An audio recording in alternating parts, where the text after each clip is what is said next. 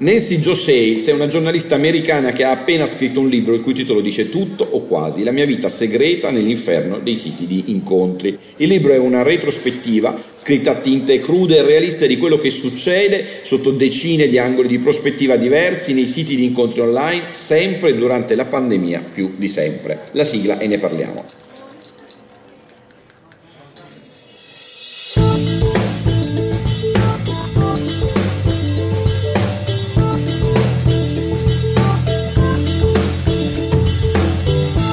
La tesi del libro è che le società che offrono servizi di dating online rappresentino un comparto dell'industria digitale multimiliardario che tuttavia a differenza di quello di Google, Facebook, Amazon, Twitter, gli altri giganti dei social network viene generalmente lasciato nell'ombra da regolatori, autorità di vigilanza e media più inclini a puntare l'indice contro le big tech che contro le pur non meno big, almeno se cumulativamente considerate, agenzie per cuori. Solitari Militari 4.0 e questo nonostante sui siti di incontri online si consumino nefandezze non inferiori a quelle che si consumano nei social network generalisti. Ovviamente nell'uno e nell'altro caso nefandezze che si affiancano a opportunità preziose, utili, importanti nella vita delle persone. Vale la pena dire subito che la tesi sembra giusta, fondata, condivisibile. Uno studio datato 2020, citato dalla stessa giornalista nel libro, racconta che il 57% delle donne tra i 18 e i 34 anni, utenti di siti di incontri, ha ricevuto foto esplicite non sollecitate più o meno appena approdata sul sito. 6 donne su 10, sempre tra le utenti di questi siti, riferisce di essere stata contattata con insistenza da altri utenti anche dopo aver fatto presente di non essere interessata alla conoscenza e il 44% racconta di essere stata destinataria di appellativi offensivi. E sono ancora più inquietanti i dati di una inchiesta datata 2019 2009, pure raccontata nello stesso libro di ProPublica e Columbia Journalism Investigation, secondo la quale una donna su tre tra le utenti dei siti di incontri è stata aggredita sessualmente da persone conosciute in questi siti, mentre la metà di queste sarebbe stata violentata. Sono numeri, se si pensa alle dimensioni della popolazione che frequenta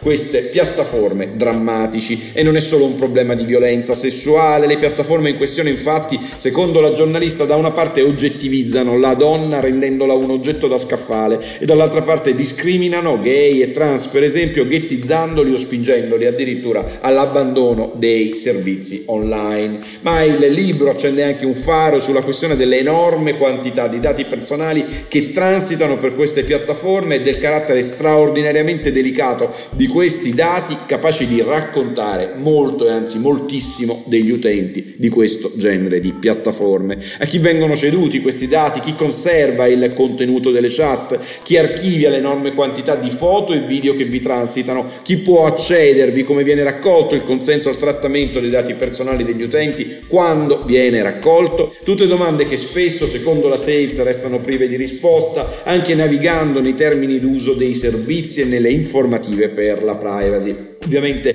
guai a fare di ogni erba un fascio, ci sono piattaforme più serie e piattaforme meno serie, ma per gli utenti distinguere le une dalle altre è difficile e non è naturalmente detto che più sono note più sono serie. E secondo la giornalista il fenomeno con le sue luci e con le sue ombre durante la pandemia è enormemente cresciuto, letteralmente esploso. Quella che però è rimasta costante è la scarsa attenzione che media, regolatori e autorità di vigilanza hanno sin qui dedicato a questi servizi. Difficile dire se per pudore rispetto a temi considerati pruriginosi o ragioni diverse. Forse è arrivato, in effetti, il momento di accendere una luce e iniziare a verificare che i diritti delle persone anche in queste piattaforme siano rispettati per davvero come meritano. Anche perché alle piattaforme in questione ci si approda alla ricerca dell'amore, della passione, di una relazione e quindi in una dimensione psicologica e sentimentale nella quale talvolta si è più fragili e più facilmente esposti a rischi di raggiri giri ed abusi. Buona giornata.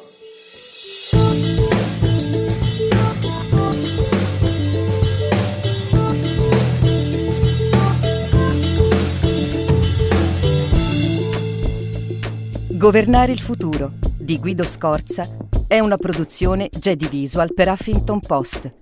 Sigla Indie Hub Studio.